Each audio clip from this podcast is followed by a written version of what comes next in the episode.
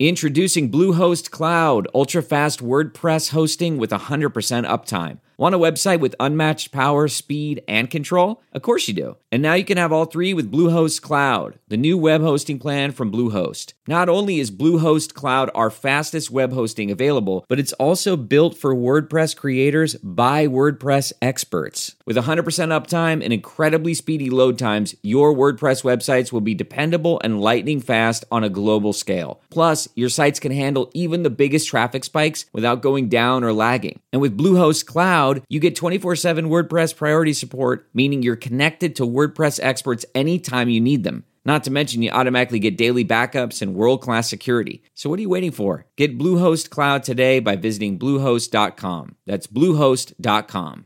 Temp check. What kind of summer are we having this year? A family road trip summer? A beach bum summer? Or a wake me up when the sun sets summer? With Instacart, choose your own adventure and skip the shopping side quests. Where available, you can get ice cream delivered to your hotel, sunscreen to the pool, or cold brew to your bed. Well, door, in as fast as 30 minutes. Wherever you find yourself this summer, you can get the goods. Download Instacart for free delivery on your first three orders. Offer valid for a limited time. Minimum $10 per order. Excludes restaurants. Additional terms and fees apply. All of these companies are setting themselves up to be the partner for central banks because they believe that the shift to digital currencies is inevitable. That's a huge part of this story and really, really important to watch. Welcome back to The Breakdown with me, NLW. It's a daily podcast on macro, Bitcoin, and the big picture power shifts remaking our world. The breakdown is sponsored by Crypto.com, Nexo.io, and Elliptic, and produced and distributed by Coindesk.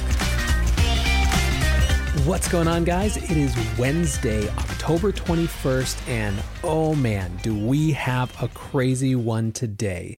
PayPal has added support for Bitcoin and other cryptos, and I'm here to ask is this the most bullish news of the year?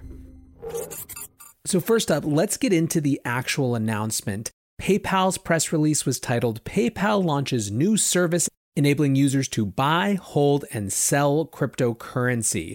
The Reuters headline was PayPal to allow cryptocurrency buying, selling, and shopping on its network. So there's a lot to unpack here. First of all, right now we're going to have the buying and selling. People will be able to get crypto and hold it or sell it back.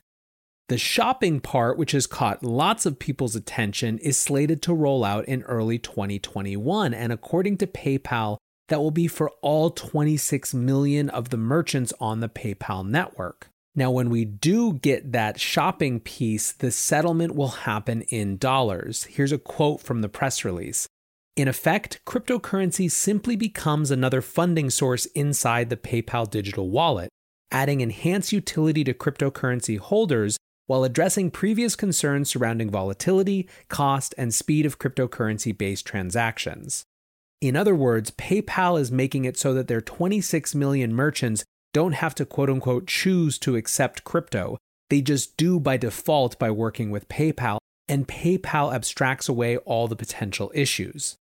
The first assets that will be available for buying and selling are Bitcoin, Ethereum, Bitcoin Cash, and Litecoin, and they're partnering with Paxos to offer the service. Also, this will only be PayPal and only in the US at first, with Venmo and select international locations to follow early next year.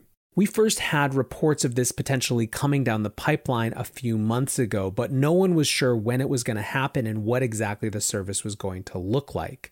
Today we got confirmation and a bit more information, but obviously there are still questions.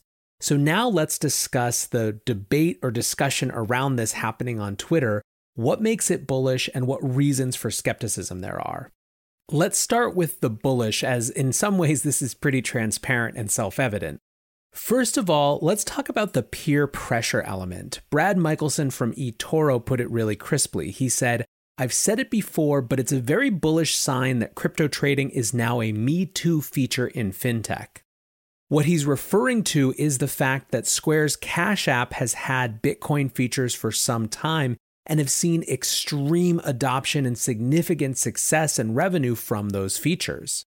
You have to believe that PayPal, seeing Square's Cash App on the rise, got nervous about that and felt like this was something they had to do.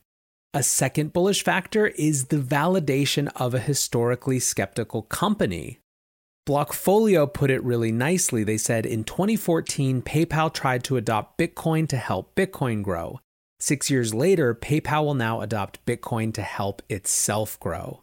PayPal has had a spotty history with Bitcoin where many times it stopped people from using Bitcoin. Originally, one of the earliest ways that people tried to use Bitcoin was through PayPal until they put a stop to it. So, seeing it come full circle where PayPal is adopting Bitcoin as a major initiative is pretty interesting and cool. Next up, normalization. Even more than just validating Bitcoin and crypto, this makes it so that it's just normalized for users. Every major money app they download, whether it's Robinhood or Square's Cash App or PayPal or eventually Venmo, just have these features embedded because it's normal. It's normal for this generation of users to expect to have this feature. That normalization can't be overstated. It means that even people who haven't bought things yet are only a click away from doing so. There's not some big psychological hurdle. And what I mean by that is think about normal people with stocks. A huge number of people don't own stocks, but it's not because they're skeptical of stocks necessarily. It's just because maybe they've never gotten around to prioritizing that from a financial perspective.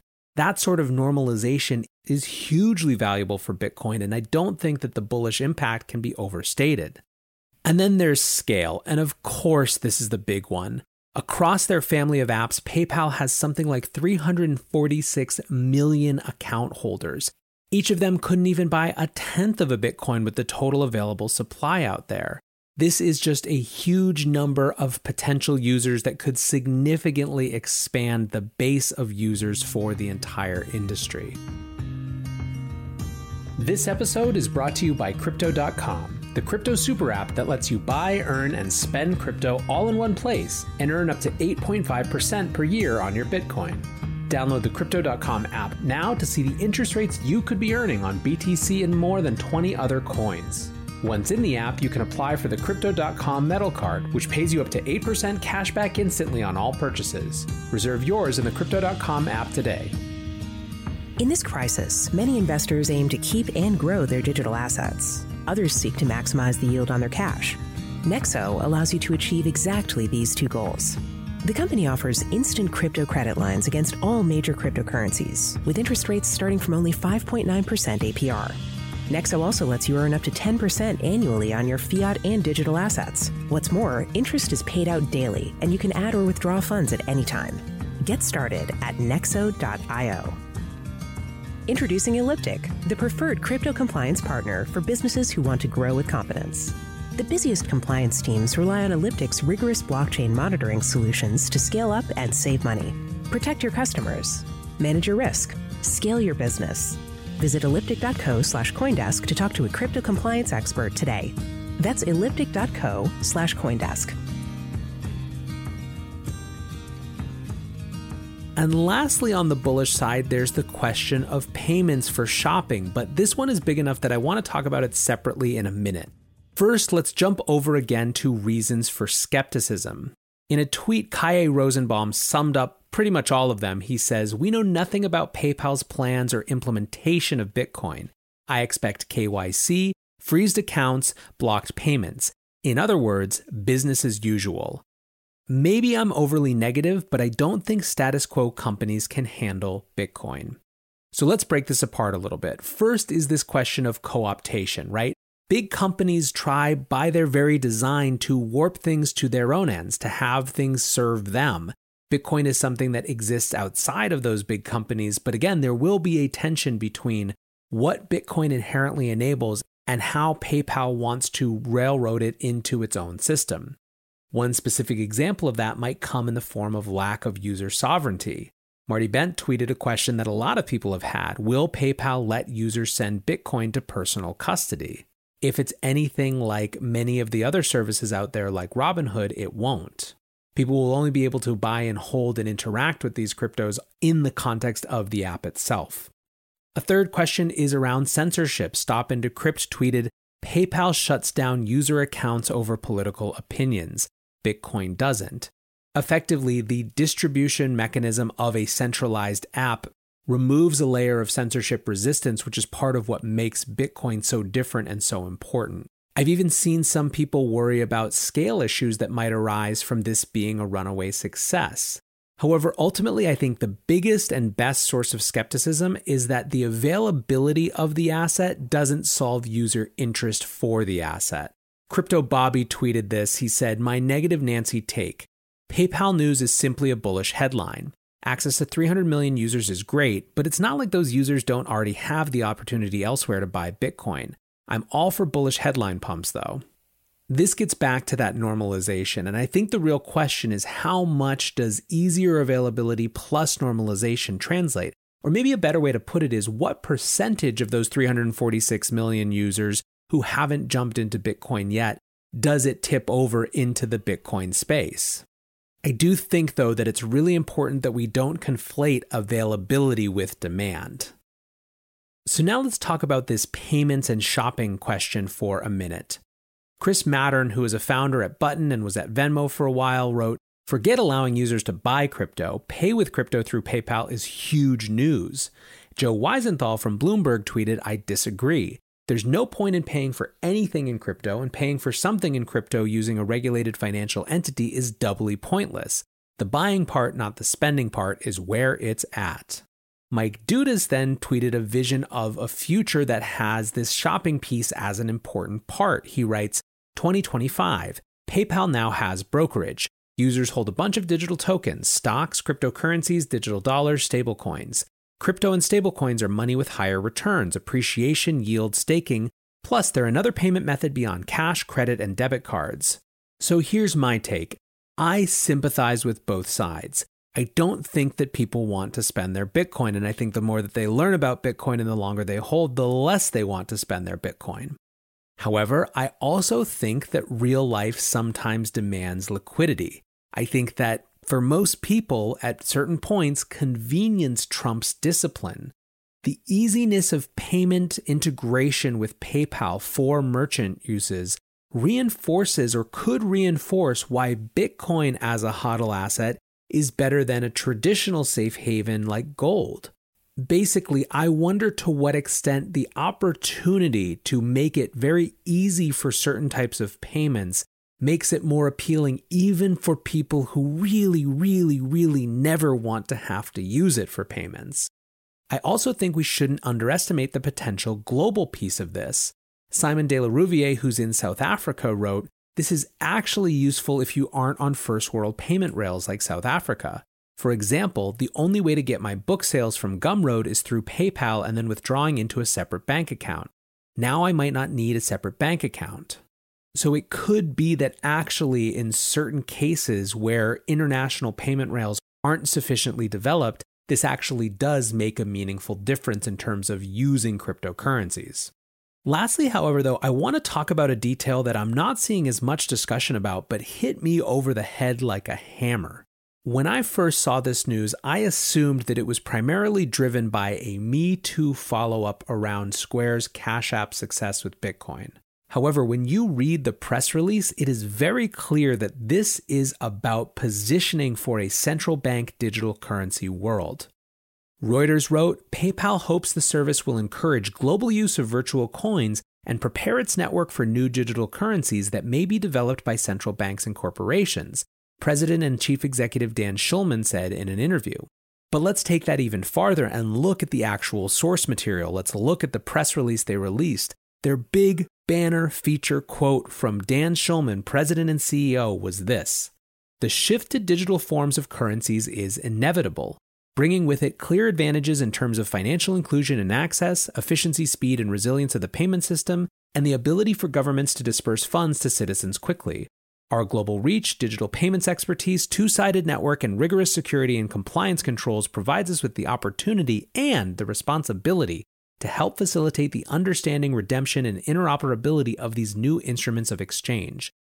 We are eager to work with central banks and regulators around the world to offer our support and to meaningfully contribute to shaping the role that digital currencies will play in the future of global finance and commerce. I mean, hell, the first words in the press release anywhere are the migration towards digital payments and digital representations of value continues to accelerate, driven by the COVID 19 pandemic and the increased interest in digital currencies from central banks and consumers.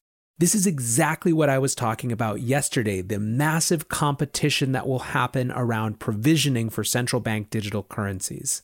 You have companies from MasterCard to Line in Japan, by the way. Sorry, I said China yesterday. All of these companies are setting themselves up to be the partner for central banks because they believe that the shift to digital currencies is inevitable. That's a huge part of this story and really, really important to watch. Interestingly, Dan McArdle tweeted PayPal wallet might be really convenient for insta swapping your central bank money into Bitcoin. So that's another use case that we should keep an eye on. So now what matters is the market's response, and it's looking pretty good so far. You've got PayPal's stock price up about 3% when I'm recording this. You have Bitcoin up a couple hundred dollars as well, with lots of attention there. And then you have, of course, the raft of people who are sending tweets about their friends, messaging them, asking them if they should get in on this. So all the first indications point to this being something pretty big. So the question becomes is this the most bullish news of the year? And it's been quite a year for bullish news. We've had the halving at the same time as quantitative easing around the world, Paul Tudor Jones' great monetary inflation piece. We've had Square and the GigaChad himself, Michael Saylor, getting into Bitcoin treasuries. We've had the longest streak above 10K in Bitcoin's history. So, is this the most bullish news? I think I'm going to rank them on Saturday. So, come back and we'll talk about it then. All right, guys, hope you're having a good one. I hope you enjoy this episode. Enjoy the conversation around what is a crazy bit of news. And until tomorrow, be safe and take care of each other. Peace. Save a little more this month. Chime checking accounts have features like fee-free overdraft up to $200 with SpotMe and no monthly fees. Open your account in minutes at chime.com slash goals 24. Banking services debit card provided by Bancorp, Bank N.A. or Stride Bank N.A. Members FDIC. SpotMe eligibility requirements and overdraft limits apply.